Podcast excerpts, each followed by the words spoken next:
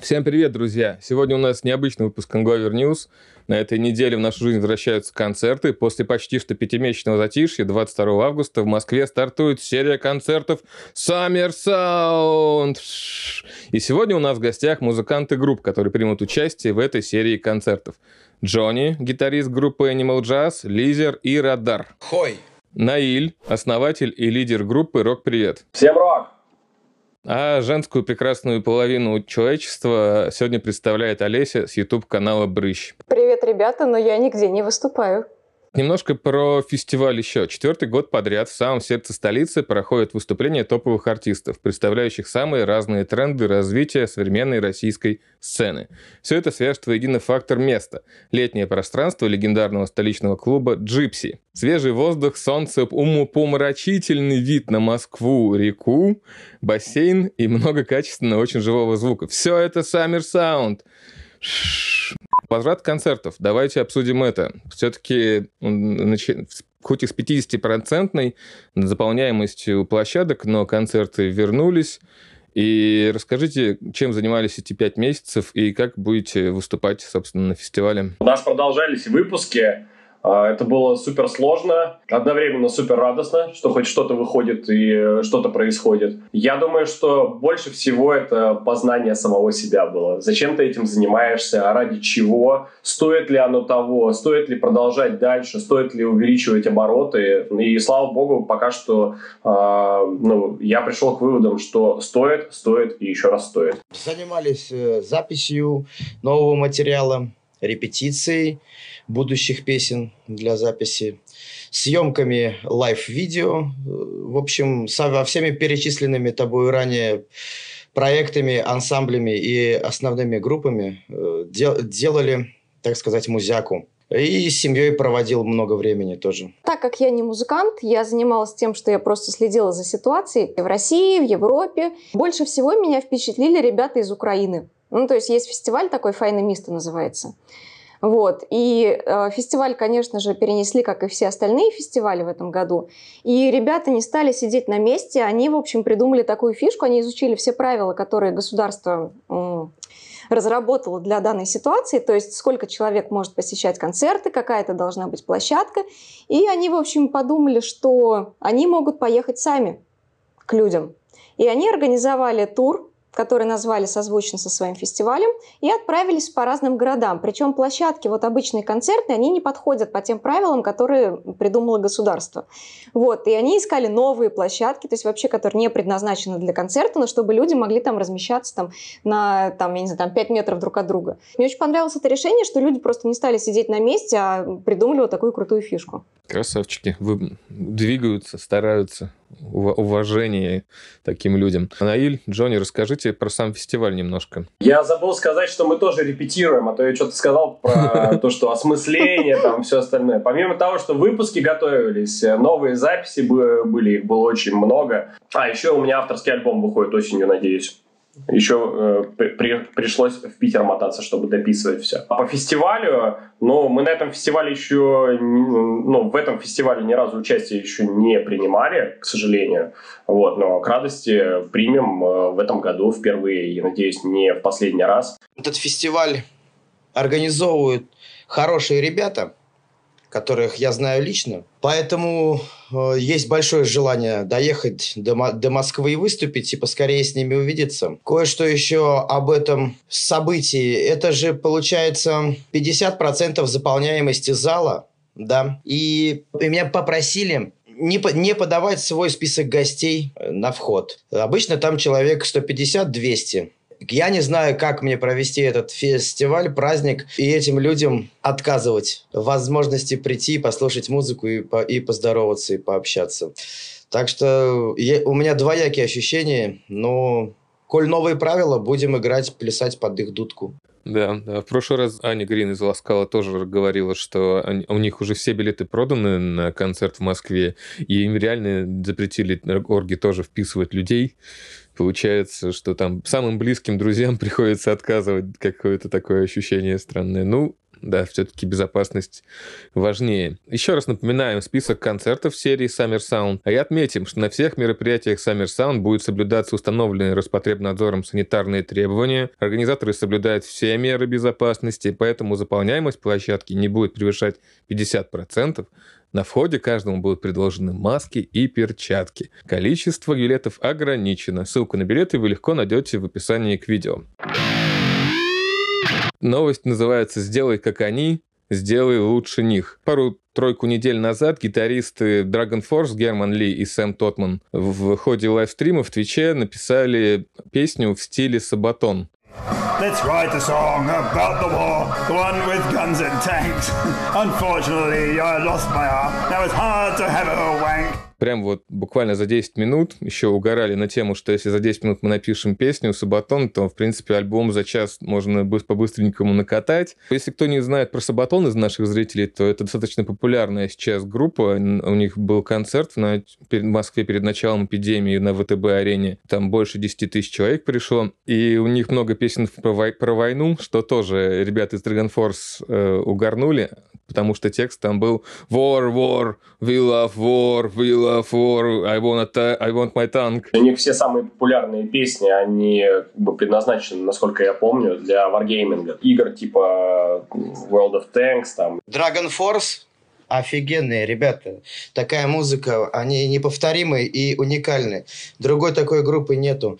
Ее надо слушать всей семьей и с близкими друзьями, родителями, потому что она поднимает нас, настроение. В ней энергетика счастья, счастья. И это не happy hardcore, это что-то ну, действительно из космических игр или э, японских, но это великая музыка. И, видимо, уровень музыкантов там такой, что они могут взять какую-то группу, типа, напишем-ка мы сейчас песню как Korn. Я смеюсь, потому что, ну, я, по сути, этим третий год занимаюсь. Да, мы, тебе, близкую тему нашли. В зависимости от того, как бы, какую группу ты берешь. Ты возьмешь группу Queen, это, это, блин, вообще практически нереально. То есть, ну, типа, а напиши коробку оперу, говно вопрос. Вот. А если ты а, берешь, опять же, там, допустим, группу, там, Blink-182, да, это не означает, что тебе нужно ну, просто написать поп-панк, и типа ты Blink-182. Blink-182 это единственная ну, группа в своем роде, то есть она среди миллионов ноунеймов э, э, поп-панк групп, да, прославилась как бы своими партиями барабанов и э, очень крутой э, мелодией. Если группа играет не что-то суперсложное, тогда э, это реалистично, ну, как бы это реально это сделать. Если группа, ну, просто пипец как бы либо супер талантливый, либо, либо там супер математика, это, естественно, сложно. То есть ты должен быть, э, ну, либо так, таким же крутым, либо даже ну, там, на пол головы выше. Помимо того, что снимать, тебе еще нужно думать э, ну, творчески, как это все реализовать. Ты же не в нулину все это делаешь. Олесь, Скажи, это вот обидно или это некий реверанс, комплимент, если твою группу делают вот такую вот переделку, знаешь, причем за 10 минут, немножко такой посыл к тому, что твое творчество не очень сложное. Я вот как раз-таки хотела сказать, что э, у ребят отличное чувство юмора, и самое главное, мне очень нравится, как э, ребята друг на друга реагируют. У них нет какой-то обиды. Они не воспринимают это как какое-то унижение. То есть они веселятся, им здорово, им кайфово. В пример хочу привести случай, как э, э, блогер Джаред Дайнс э, однажды очень сильно раскритиковал альбом группы Suicide Silence, очень сильно по ним прошелся, его комментарий висел там самый залайканный, что это, ну, под клипом, что это полный отстой. И все такие, вау, да, круто он их. А на следующем выступлении Джаред Дайнст вышел вместе со своей гитарой и выступил вместе с ребятами на одной сцене. То есть как бы ребята не сочли, что это какое-то унижение, что парень как-то там их унизил. Они пригласили его выступить на своем же концерте. И это было круто, все это приняли на ура. Я бы очень хотела, чтобы российские музыканты тоже относились так к этому. Не как к унижению, а что это весело и здорово, и я бы с удовольствием смотрела такие видосики. Джонни смог бы написать за за 10 минут песню Slayer? Нет. За час, за, за день, за год? Ну, я думаю, что часик надо бы посидеть с чуваками на репетиционной базе и жалкую попытку подобия на великих богов металлом, может, может быть, и получилось. Одно дело ее придумать, другое дело ее исполнить. Про что бы был текст? Текст был бы про границы или про меру. Похоже, это новое какое-то явление. Люди придумали, чем еще заниматься во время карантина вот пишут песни в жанре других групп. Это чисто фан. Вопрос даже не в том, а, как ты воспроизвел а, партию в чем-то стиле или а, за сколько времени ты это сделал. Вопрос в том, что то, что ты написал, как бы это стало хитом, это собрало 10 тысяч человек, вот и все. Технологии позволяют много чего сделать. А, и воспроизвести. Однако почему-то не появилось, да, вторых Битлз, не появилось э, второго Пола Маккартни, не появилось Фредди Меркури, не появилось Майкла Джексона. Появились только люди, которые умеют круто это пародировать. Условно говоря, Бруно Марс, да, это чистейшая копия Джеймса Брауна. Он это очень классно делает, но тем не менее он э, копирует то, что делал отец фанка. Очень клево, что э, люди по-настоящему ну, с юмором к этому всему делу относятся. То есть, ну, типа, вас пародировали, ну, come on, ну и ладно, и чего, да, сделали классно, вот, но мы же знаем, как бы, кто на этой музыке собирает, действительно. Где там еще пародия, а где просто он вдохновился. Мне вот кажется, Weeknd э, сильно вдохновился Майклом Джексоном. Ну да, да, да, да. Если бы Майкла Джексона молодого записывали сейчас, мне кажется, это примерно такой же саунд э, у Weeknd'а и э, был. Если бы Бруно Марс сегодня не делал вот этот фанк крутой, да, живой, а кто бы тогда вообще э, вспоминал бы сегодня о Джеймсе Брауне? Многие даже не знают, кто это поет. То есть они просто знают I feel good, да да да да да все. А то, что чувак придумал э, целый жанр, благодаря которому развился э, жанр диско-фанк, поп-индустрия, ритм-блюз, то есть т.д. и т.п. Об этом мало кто э, думает. Так классно, я о роке рассуждаю вообще тут. Не-не, все хорошо. Видишь, какой у нас образовательный канал э, получается? Ну, да. Мы, я, мне кажется, к этому и должно все стремиться, чтобы люди больше узнавали какой-то внутримузыкальной движухи. 9 августа в возрасте 71 года умер прославленный продюсер и звукоинженер Мартин Бёрч. Мир знает его по работе с легендарными альбомами британских групп Deep Purple, Rainbow, White Snake и Iron Maiden. С последними он сотрудничал 11 лет и записал все классические альбомы, начиная с Killers и заканчивая Fear of the Dark. Я бы хотел поговорить о роли продюсера в российской, в том числе рок-сцене, потому что это все еще очень мифический персонаж, непонятно, чем он занимается для многих многих? И вообще, есть ли у нас рок-продюсеры в стране? Знаете таких? Есть э, олдскульные школы. Допустим, Леонид Бурлаков, который занимался Мумитроли Земфирой, братьями Грим. Есть э, более, более поновее школа чуть-чуть. Это Олег Баранов. Э, когда-то он был гитаристом группы «Сегодня ночью», а в будущем стал поп-продюсером про, про, прошел путь рок-продюсера до поп-продюсера и поп-продукт его группа Айова. Э, до недавнего вре- времени, если я не ошибаюсь, последний альбом они уже записали сами его, без, без Олега Баранова. Есть, естественно, мой, мой друг-продюсер, с которым я живу здесь, в Петербурге, и дружу уже с 2006 года, Андрей Самсонов. Великий человек, э, очень талантливый музыкант и просто сум, сум, сумасшедшие уши и руки. В общем... Какая роль у продюсера получается, вот у этих вот людей, перечисленных тобой? Они следят за концепцией альбома, за звуком, за каким-то месседжем? Каждый саунд продюсер, у него свой подход. Возьмем в пример Леонида Бурлакова. Э, когда-то мы с Animal Jazz хотели с ним сотрудничать, э, сделать альбом. Он с нами встретился и рассказал, что я буду с вами так делать альбом. Вы, ты, Женя, и ты, Михалыч, показываете мне песню под акустику. Присылайте ее мне. А я дальше все думаю, как будут играть, какие инструменты, как их будет много и где какой будет звук и, какие ноты. Мы почувствовали, что нам так не хотелось бы. Мы хотели бы показать свою версию, и чтобы, может быть, он предложил какую-то альтернативу. Но он сказал, что, что так он работать не будет.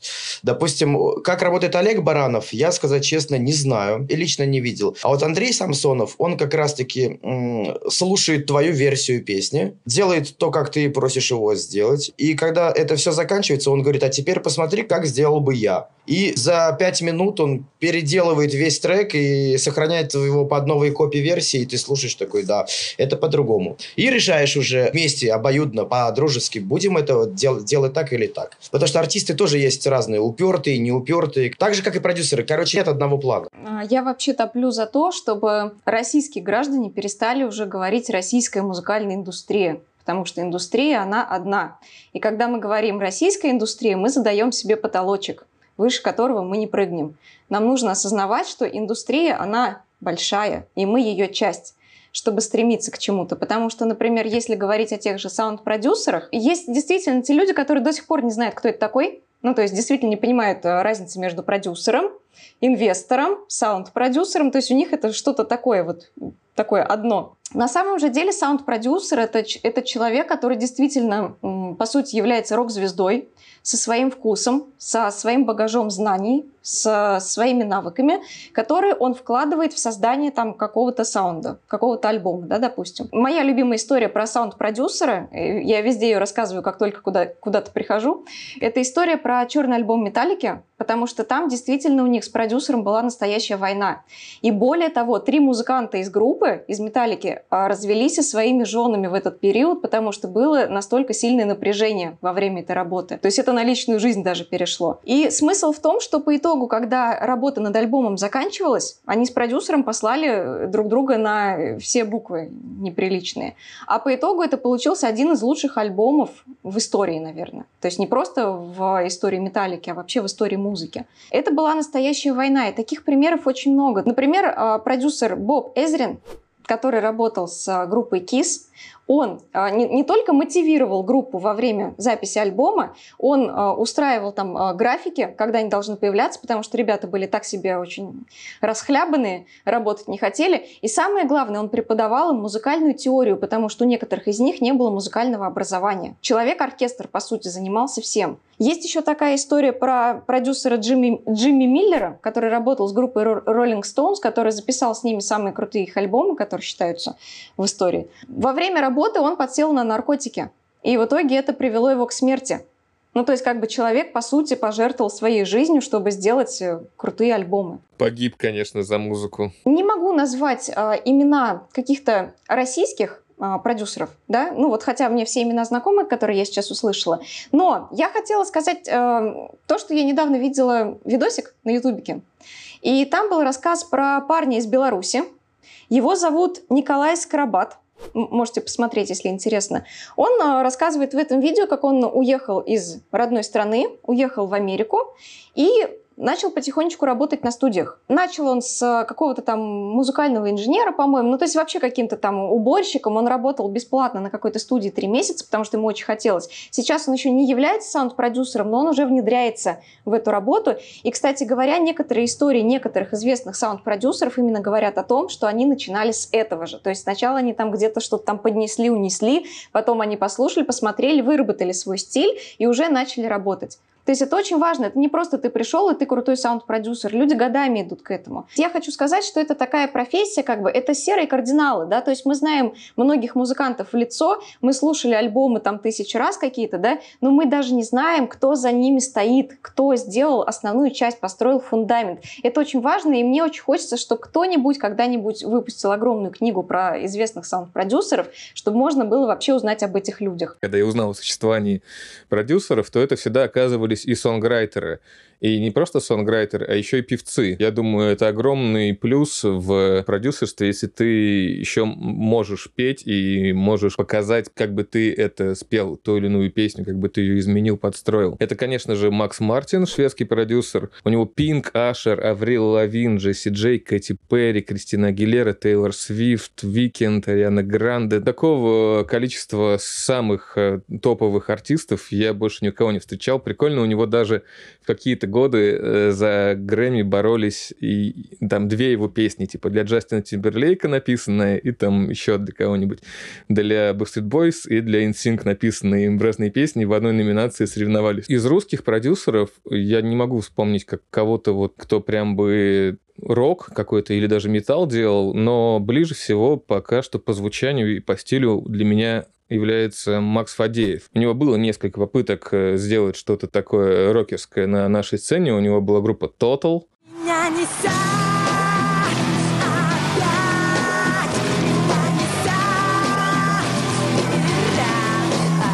Китай. Китай, да. Ну ладно, пока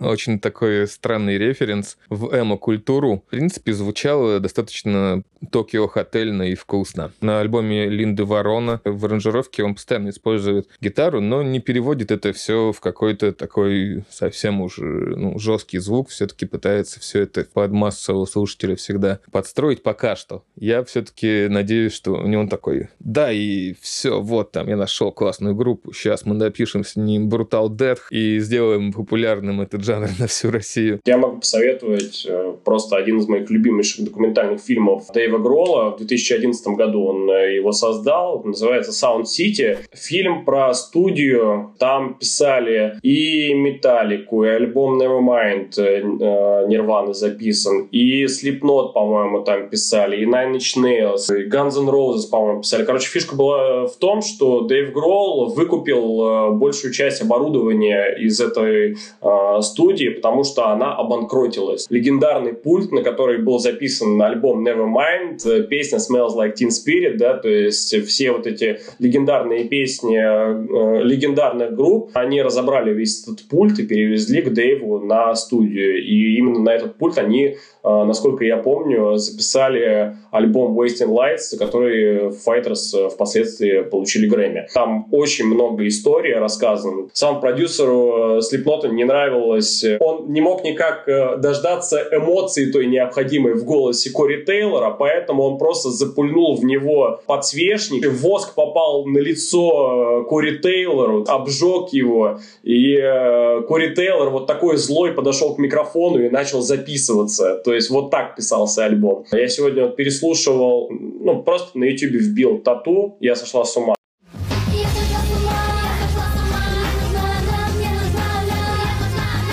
Сейчас я смотрю на этот ну, гениальный ход просто. И звучит классно. По большому счету, это такой приглушенный рок был. На самом деле, это нифига не попса, потому что они даже, а, когда выступали, там сидит барабанчик, прям херачит. Э, справа стоит э, гитарист, слева баса только живого я не, не увидел на концерте. У нас э, эта индустрия начала формироваться, были классные попытки, потому что действительно крутые очень проекты были. Тоже даже действительно Линду послушать, э, песню «Я ворона». Ну, это, блин, это очень круто. Послушать Линду, «Я ворона» и Мор... э, Моргенштерна.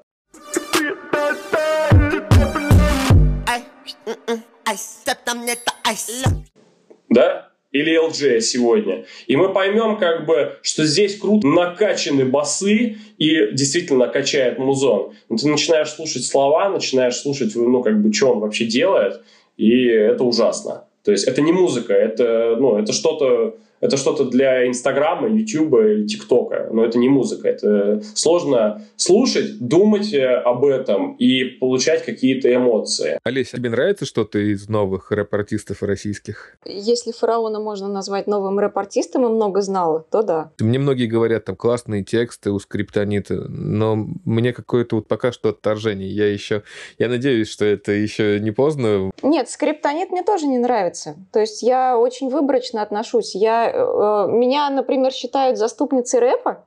Mm-hmm. Вот. Почему? Но ну, потому что я много видео сделала на эту тему, где я защищаю рэп-исполнителей, но я выборочно отношусь к этому. То есть я слушаю все, но выбираю то, что мне нравится. То есть у меня нет такого, что я, например, не признаю какой-то жанр.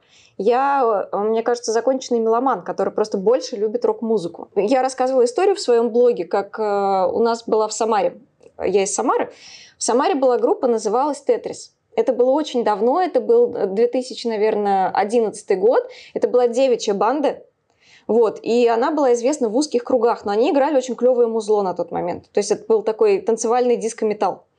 Вот. И в итоге в один момент, я помню, у нас был рок над Волгой, приезжала группа Би-2, и у Шуры из Би-2 брали интервью, его спросили, каких артистов самарских вы знаете. Но этот вопрос ему задали просто из, ну, как бы, э, поддержать разговор, как говорится. Вот. И он э, так перечислил список артистов, которых он знает, и он сказал, что в Самаре есть очень крутая группа «Тетрис». «Тетрис» — это были маленькие девочки, которых я лично знала, и когда я в интервью увидела, что Шура из Би-2 где-то нашел эту группу и послушал ее, я офигела от того, что человек настолько разнообразен э, в своем видении, то есть настолько ему интересно слушать новые группы, то есть он ни в чем себе не отказывает, он слушает все. И мне кажется, что когда люди слушают все, им не обязательно должно это нравиться, просто от этого э, кругозор расширяется. Это очень полезно музыкантам, я считаю. Опять же, про группу Тату. Наиль просто ее очень хвалил. Я дело в том, что тоже большая фанатка группы Тату, и хотела отметить, что вот эти вот их концерты, у них есть концерты, где у них реально там гитарист, барабанщик, но такие концерты они играли в основном только за границей. В России они не прокатывали, то есть в России они давали вдвоем. Да, да, да, да. Именно на английском языке я, собственно, концерты эти и видел. В этом фишка. И я хотела сказать, что сейчас вот ты так хвалишь группу Тату, но в то время все тоже говорили, что это не музыка абсолютно, что это невозможно слушать. Это сейчас мы выросли, созрели, посмотрели и поняли, что это реально было круто. Я тогда тоже просто кричала, что это попса, попса, все, отстой, фигня. Знаете, я просто на все это дело смотрю с точки зрения, опять же, истории. Вот это New, new Wave Rap, то, что делает сегодня там LJ, Моргенштерн э, и прочие вот подобные э, музыканты. О чем они поют? Они поют о бабках, о, простите за сленг, телках, о тачках и все остальное. И мне просто хочется спросить э, вот этих ребят, которые поют, ребят, а вы вообще в курсе, откуда все это произошло? Вот этот хасл рэп, откуда он произошел? Знаете, кто его начал читать э, первый? Его начал читать Notorious B.I.G. Знаете, почему начал читать? Потому что в 12 лет он, блин, не в школе, как ты учился, а он торговал наркотой, где могли, ну, просто убить. А вы, ребята, с Ютуба, и вы это делаете ради хайпа, потому что это, ну, типа как вот в Америке-то ведь делают, и мы тоже сделаем, только на русском. Я слышал, что Моргенштерн вообще рокер на самом деле. У него отличная есть песня «Братосын». Я просто прям очень перлась от его творчества. У него классные песни, действительно. Я помню, мы сидели с Вованом Зиновьевым и Ежакой из «Стигматы». Вот. И мы что-то заговорили как бы на музыкальные темы. Еж меня спросил, а тебе, а тебе есть о чем сказать? Я его тогда как бы не понял, естественно, потому что я только-только вообще э, начал углубляться как бы в музыкальную индустрию. Вот. Сейчас я, естественно, об этом понимаю. Когда ты выходишь на сцену, тебе должно быть э, о чем сказать. И это не текст, который ты зачитываешь, это между строк.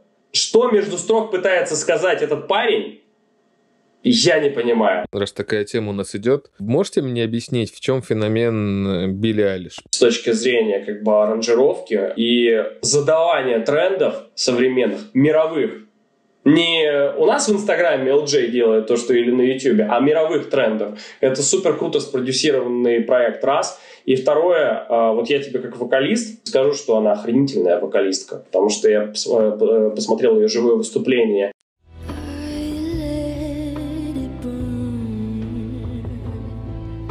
Я вот ну, слушаю всю песню, она по-прежнему, она не шепчет, она очень тихо поет. И в конце, где кульминация, я как, э, я не знаю, как Градский, короче, сидя в своем кресле, а что, вот бабах-то будет в конце или нет? То есть, ну, как следует голос-то показать. И она не Димаш, показывает... Димаша включить. Да, да, да. И она не показывает как бы голос, но она делает настолько круто все опевания, она настолько круто поет тихо, но настолько круто поет, что я понимаю, она может спеть громко, она просто этого не делает. Вот, потому что она находится вот в этом вокальном образе. Как вокалист скажу, что тихо петь и настолько ровно, это сложнее всего. И плюс ко всему, чтобы настолько ровно держать эмоции, это нужно быть суперпрофессионалом. Это очень сложно, это достойно уважения, это достойно аплодисментов. Пойду слушать теперь заново со всей этой инфой. Помимо всего этого, я говорю, я абсолютно согласна, а, она еще является голосом своего поколения она лидер мнений, то есть это не только э, музыкальная подача, это не только хитовые песни, это еще и человек, который ведет за собой своих поклонников. Вот о чем я и говорю, ей есть о чем сказать. Тем не менее, ты знаешь, мне кажется, там в комментариях как бы появятся люди, которые скажут, так, он говорит, что Билли Айлиш это круто, но при этом говорит, что Моргенштерн, который тоже как бы голос поколения сегодняшних в России, это говно. Я говорю именно о композициях, которые абсолютно нетрушные. Они не подтверждены действиями. При этом я говорю, мы что помогаем мы... людям мыслить не критериями. Да. Мы показываем, что можно к музыке относиться по-разному. Нет э, хорошо или плохо. Есть музыка, она разная. Друзья, мы завели аккаунт на Boosty. Заходите, смотрите. Там есть несколько вариантов того, как вы можете помочь в развитии канала. Вышел первый трейлер фрик-шоу Тиля Линдемана. В марте этого года стало известно, что лидер Рамштайн создает свое комедийное фрик-шоу совместно с немецким цирком Flic Flac. Flic Flac шоу — это карлики, нагота, Гитлер. Я там да, посмотрел, там Гитлер, по-моему, какого-то капиталиста насилует, кто-то половым органом среди зрителей ходит, машет, плюются, собственно, друг другу чем-то изо рта в рот, да и зрителям тоже. Я до сих пор не понимаю, на самом деле, то, что творится даже на концерте концертах Рамштайн это образ или это действительно вот так в голове? Мне кажется, шоу с Гитлером это уже как бы ну, немного перебор. Я, по крайней мере, из тех был, кто возмутился посту в Инстаграме от Белого дома, что они с Англии спасли весь мир от э, фашизма, фашизма и нацизма, вот, то шоу, э, платное шоу с э, Гитлером, ну, как бы, мне кажется, это уже, типа, чувак, перебор. Мне кажется, что Тиль взрослый мальчик и может делать все, что ему хочется. Более того, не понимаю, когда рок-музыкант стал святым и непорочным. А, мне кажется, все нормально. Ну, человек как бы находится в рок-движухе и, и творит всякий беспредел. Самое главное просто ну, никому не мешать. Если ты что-то делаешь, веселись, но не мешай другим. Вот. Мне Тиль абсолютно не мешает. Мне кажется, что все с ним замечательно. Я не понимаю, когда говорят, дед сошел с ума. Я бы хотела так сойти с ума на старости лет, честное слово. Я согласен с Олесей, поддерживаю. Пусть, пусть Тиль творит э, такую жесть. И далее как-то было дело, близкие пересекаются с ним, организаторы его привозят, кто, кто-то из друзей общался. Я до, до, доносили птички, что все как бы круто. Это часть шоу или все круто в смысле? Это часть шоу. Весь Рамштайн и весь стиль это все глубоко продуманное шоу, естественно. Им продуманное? Не только им, нет, нет, нет, не только им, нет, конечно. Его как бы компании, э, которая уже столько лет с ним вокруг ряда помогает. Я не сказал, что шоу, ну просто так, мне кажется, со стороны получилось, что типа Наиль против Тиля, а ребята поддержали. Я не сказал, что как бы шоу Рамштайн или Тиля это э, вон вопиющие как бы вещи. Это все круто, реально, это очень круто, это действительно, это, блин, гениальное шоу на самом деле. То есть э, Ван Гог себе вообще как бы ухо отрезал, да, нормально. Вот. А, я просто говорю, что во всем есть свои э, границы. Ну, типа, каждый дрочит, как он хочет, но, come on, ты э, уже пихаешь в шоу не самую крутую личность из этой серии. Во-первых, стиль не переходит рамки дозволенного. То есть, как бы он ни ходил по грани, все равно он еще ее не перешел. А второе, это все круто тем, что как минимум мы с вами сейчас это сидим и обсуждаем. Я думаю, это вот какая-то часть э, ментальности немецкой, которая вместе с его творческим посылом предоставляет вот такой бунт. Я уже говорил в прошлых выпусках, что рокеры изначально все-таки все равно были бунтарями, противопоставляли что-то белым воротничкам, какому-то стабильному обществу. Сейчас, особенно когда мир западный идет в сторону такой глобальной стандартизации, там, что хорошо, что плохо, что нельзя, что можно. И если еще остались э, люди, которые в рамках закона, причем там же взрослые люди, за собственные деньги по билетам приходят и смотрят на голых карликов там или садомию с Гитлером, ну, это хорошо, что э, есть такая возможность, и ей люди, главное, пользуются, она востребована. Рок не умер, рок живет, продолжается и тоже эволюционирует, видимо, и в таких вот формах.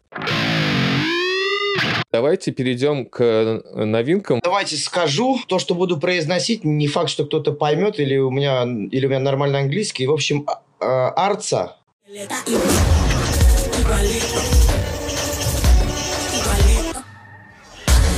Предлагаю заметить, это такая история, где мужчина думает, что он женщина и талантливый музыкант. Вторая новинка, на, на что подсел, это мне Тони, сын Кирилла Талмацкого, подкинул. Я вот расслушал Лил Дарки.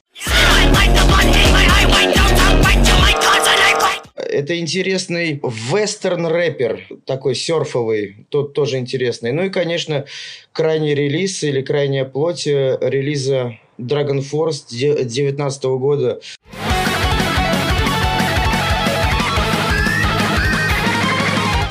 Ну и это радость всем в уши и в души. Последний месяц ничего не слушала, меня все спрашивают, заценила ли я «Аватар» новый альбом. Нет, у меня не было времени. Но я всем рекомендую послушать группу «Шоколадный торт» из Питера.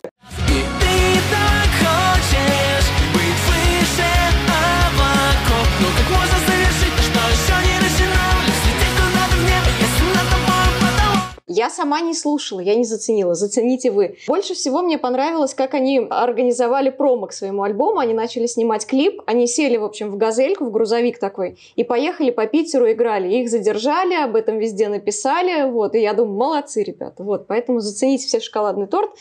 Я тоже заценю. Я недели полторы, наверное, где-то вернулся к, опять же, а, старому саунду, который я раньше очень любил. Я в школе очень много саундтреков симфонических слушал. То есть Хэнс Зиммер, Джон Уильямс, а, там Джеймс Ньютон Ховард и т.д. и т.п. И вот переслушал просто альбомы сейчас различных фильмов, ну, именно саундтреки. Как-то по-другому уже слушается, потому что здесь же слов нету. Недавно с Ленькой Кинзбургским рассуждали о том, как вообще в основном в России написана музыка, да, и почему, почему ее могут, э, допустим, заговнить. Вот. Как нас, в принципе, любят делать. Вот. А, и как пишут там на Западе или еще где-то. В редких случаях я пишу вначале слова, а потом пишу музыку. Я вот саундтреки вот эти слушаю, там нет ни слов, ни голосов, ничего. Это, ну, для меня, по крайней мере, самое идеальное, а, скажем так, построение музыкальное. То есть вначале идет музыка, вначале была музыка, а потом он сказал слово. Вот так. Я как раз э, послушал «Аватар», он, это шведская группа, у них вышел альбом Hunter Gatherer.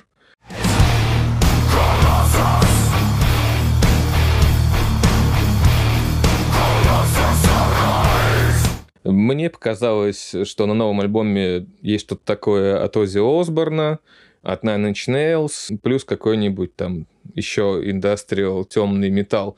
Хороший альбом, реально классно звучит, разнообразные треки, все очень вкусно и местами очень так эмоционально как-то и атмосферно. И еще хотел бы отметить из новых релизов. У группы Slaves вышел альбом To Better Days.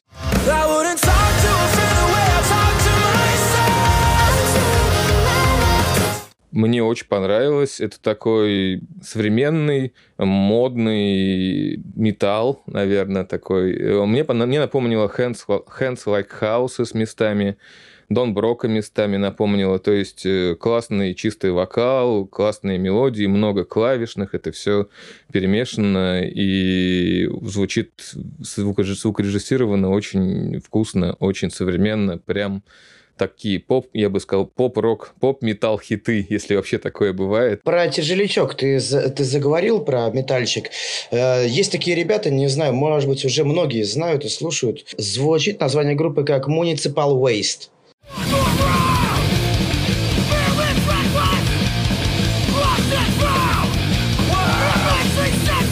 Тоже очень бодрая, быстренькая, хорошая хардкорщина. Присылайте в описании релизы, которые вам понравились в последнее время, мы на них обратим внимание.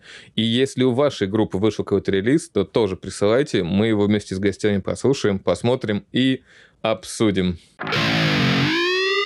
Хитрый пиар или ошибка? Slipknot, похоже, сами того не желая, раскрыли личность Тортила Мэн, музыканта-перкуссиониста, который заменил в прошлом году Криса Фена. Они выпустили свои маски э, оригинальные, как мерч, и там в, в, у Тортила Мэн было плав, neck, glitter, face cover, то бишь маска плафа. И как раз э, в одной группе с Шоном Креханом, в другой играл Майкл Плав, что и, собственно, он очень похож и по комплекции, и по движениям. Все уже уверены, что это он. Вопрос не к тому, что они ошиблись, или к тому, что как бы они его раскрыли, а к тому, есть какие-то плюсы в том, чтобы вообще не светить своим лицом в проекте, в группе? Если группа выбирает такой путь, если она что-то скрывает, это здорово. То есть я люблю, когда группа так делает, потому что я считаю, что все-таки шоу-бизнес это не только музыку поиграть, это еще и каких-то эмоций дать человеку. И когда ты что-то скрываешь, ну, это зачастую же такое было, когда, например, музыканты себя показывают как каких-то там бабников, развратников, а на самом деле там у них жена, трое детей, и все супер. Вот. Моя самая любимая история про скрывание своей личности, конечно же, это о группе ГОСТ, потому что мне очень нравится, как там все произошло, своевременно и интересно. А, группа скрывала лица, и идейный вдохновитель и лидер группы, естественно, тоже, он был папой эмеритусом. В один момент произошла такая неприятная ситуация, бывшие участники группы решили подать в суд на лидера группы, и, естественно, когда они подали иск, все узнали, что за имя там написано. Конечно же, ярые фанаты, кстати говоря, в том числе я, знала, кто это. Но э, фанаты старались не распространять это имя, сохранять такую фанатскую тайну. Вот. Но тут весь мир узнал, кто это такой. И, по сути, вся вот эта вот фишка, на которой держалась вся группа, рухнула. Ну, то есть, как бы все, вот эта вот вся сакральность как-то упала, и в один момент фанаты подумали, что ну все теперь, ну, ну что будет. А получилось так, что все вышло настолько своевременно, что Тобиас Форги, ну, лидер группы, стал просто суперзвездой. То есть его стали таскать на всякие шоу, он везде начал появляться, он стал просто, э, ну, в Швеции он просто народный герой. То есть если приехать, например, в Швецию, зайти в какой-нибудь магазин, там стоит его фигура. Конечно же, не его самого, а вот в образе, но это реально просто как бы э, герой своей страны, и мне очень понравилось, как все своевременно произошло. Мне показалось, что для артистичности это такой буст, бонус дает большой. Я как-то недавно на съемках одного клипа э, надел маску садомазо, такую полную кожаную с молнией. И в этом образе, ну, ты такой, типа, не ты немножко. Я еще на курсах э, ораторских это рассказывали. Там такой прием, типа, одень шляпу пожарного, одень шляпу там брокера. И у тебя сразу же меняется немного состояние, ты уже не ты, ты уже как будто в кого-то играешь. Я хотела здесь сказать, что э, ты абсолютно прав. Например, если рассматривать ту же самую группу «Аватар», то у них э, как раз так скажем, их успех начал появляться тогда, когда вокалист раскрасил лицо. Потому что если посмотреть их клипы, где они просто обычные ребята, обычные группы, он немножечко скованный, он там немножечко стесняется, он прикрывается волосами, но когда он разрисовал свое лицо и понял, что сейчас он в образе, тогда вот у них пошло очень круто, он преобразился и начал выступать как новый артист. Это что значит, что человек проблемы с выражением себя без этого? Я думаю, тут дело в том, что люди просто ищут себя. Это поиск себя себя. Это не значит, что все должны быть как на подборы, надеть маски и выступать в этих масках. Нет, просто люди в поиске, вот когда они себя находят, тогда у них классно все стреляет. Наиль, ты же для клипов часто какие-то образы примерял. Это помогало тебе погружаться в атмосферу? В этом и фишка. Ты надеваешь маску, когда у тебя, во-первых, есть возможность э, быть многожанровым чуваком. То есть, но только в случае, если никто не знает, что, кто под маской находится. Допустим, тебе нравится исполнять музыку а-ля Slipknot, в то же время тебе нравится Майкл Джексон. И ты и там, и там хочешь петь, но чуваки из тусовки Слепнота никогда тебя не примут вот таким. Соответственно, как бы ты берешь, надеваешь маску, как бы, когда поешь Майкла Джексона. Никто никогда не узнает, в общем, что это ты. А здесь вопрос-то в состоянии души просто. Ты не становишься хуже рокером от этого или еще что-то. Ты просто, ну, многогранный музыкант, скажем так. А касательно меня, не припоминаю ощущения э, себя в роли Кори Тейлора, когда я, допустим, делал э, кавер на песню «Где же ручки, где же ваши ручки» в стиле Slipknot. Я только помню, как я матерился после каждого дубля, ну, то есть там сколько там, три с половиной или четыре минуты идет песня, потому что, ну, я реально задыхался. То есть я не представляю, как э, Кори Тейлор работает целый концерт в, в подобной маске, то есть э, это, это очень тяжело. Но когда мы снимали э, Аллу Борисовну в стиле Рамштайн, и вот нас накрасили, ну, э, полностью таким гуталином нас на, намазали, можно сказать. Да, было какое-то, ну, не знаю, ощущение, да, что тебе дозволено чуть больше, чем обычно. В Норвегии женщина учит йоге в раскраске black metal, то бишь корпс пейнте. Это отличная тема. Женщину зовут Борг Калт. Это там сложное шведское имя, я не знаю, как оно правильно произносится. И она действительно преподает йогу для любителей black metal в полном корпспейнте. И это вот один из тех примеров, когда это настолько уже внутри, настолько уже метал-культура в обществе, что становится чем-то ну, обыденным. И это хорошо или плохо, и возможно ли такое в России? Очень круто, если, если это был вопрос, то, конечно, это супер. Понимаете, либо ты живешь каждый день, делая одни и те же вещи, либо ты просто меняешь как про простые, привычные тебе вещи. Вот раскраситься под блэк метал и заниматься йогой. Ну, мне кажется, такое разнообразие это только лучше, веселее, как-то так. Разнообразнее просто. Классно. Я, я загуглил, я уже записал ее имя. То, Пойдешь, когда, когда будешь в Норвегии, сходишь на сеанс. Ну, я, я, я скачаю это видео и буду сам заниматься. Я видел кондуктора с туннелями и с дредами недавно в троллейбусе. Было прикольно. Мне кажется, это вообще очень круто. Во-первых, э, ну, вопрос э, только в том, а она это сделала, потому что она реально в этой культуре, или она это сделала по фану. Если по фану, тогда, ну, посмеялись и клево, давай в следующий раз так же сделай. Вот. А если если она это сделала, потому что она в культуре, это вдвойне круто вообще. Когда ты настолько действительно веришь в то, что ты слушаешь, да, и чем ты занимаешься, мне кажется, это пример счастливого человека. Я вот год прожила в Риге, я заметила, что люди умеют э, радоваться жизни радоваться жизни и не осуждать других. То есть каждый занимается тем, чем он хочет заниматься, не мешая другим, все замечательно, все супер. У меня, я хожу учиться просто, и у меня учительница, представляете, такая тетечка, школьная учительница, можете себе представить? У нее татуха на ноге. Она приходит из своего вот этого местного педсовета со своей татухой на ноге, и всем пофигу. И это настолько круто. То есть тут, знаете, мне кажется, тут э, говорить, э, мы рассуждаем об этой тетечке, но они немножко в другом мире живут. И я сейчас, к сожалению, не могу представить, что в России тетя э, вот так вот э, нарисует себе лицо и начнет преподавать йогу. Но мне бы очень, мне бы очень хотелось, чтобы так было. То есть мне бы очень хотелось, чтобы люди научились радоваться жизни и принимать друг друга такими, какие они есть. Мне, мне кажется, это неминуемо. В любом случае, как бы а, европейская и западная культура частично, но к нам приходит, хотим мы того или нет, потому что мы все э, заглядываем в Инстаграм, мы все сидим в интернете, мы все читаем новость, и мы все думаем, а что если? И даже там наверху люди сидят и тоже думают, а что если? Знаешь почему? Потому что они такие же люди. Давайте финалочки. Ну, во-первых, хотел сказать Наилю, спасибо, у него крутая группа, и он, и, и, и он классный чувак. Спасибо большое, это взаимно. Олеся за ее канал, я, помнится, пару лет назад наткнулся и смотрел какие-то там темы. Ну, прикольно там ты так не высмеиваешь, а, а показываешь разные стороны, интересно. Ну, с Володей мы еще как-нибудь, я надеюсь, увидимся и выпьем. Вот. Алексу Павлову тоже хой. А если кто-то посмотрит не из нашей тусовки, из нашего диалога это, то, не знаю, лично я могу сказать так от себя, вот то, что сейчас у меня в башке. Послушайте альбом группы «Радар» Санкт-Петербург 2017 2017 года.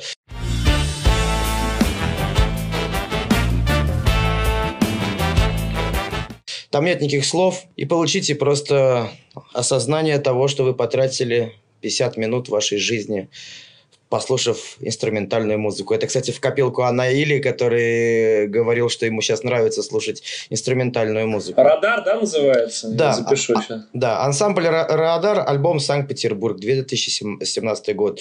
И, конечно, Hangover News, спасибо большое, что пригласили. Я сам рад, что у меня получилось с вами поболтать. В общем, ребята, подытоживая наш сегодняшний эфир, я, во-первых, хочу сказать спасибо всем, кто на нем присутствовал. Мне было очень приятно с вами подискутировать, вас послушать.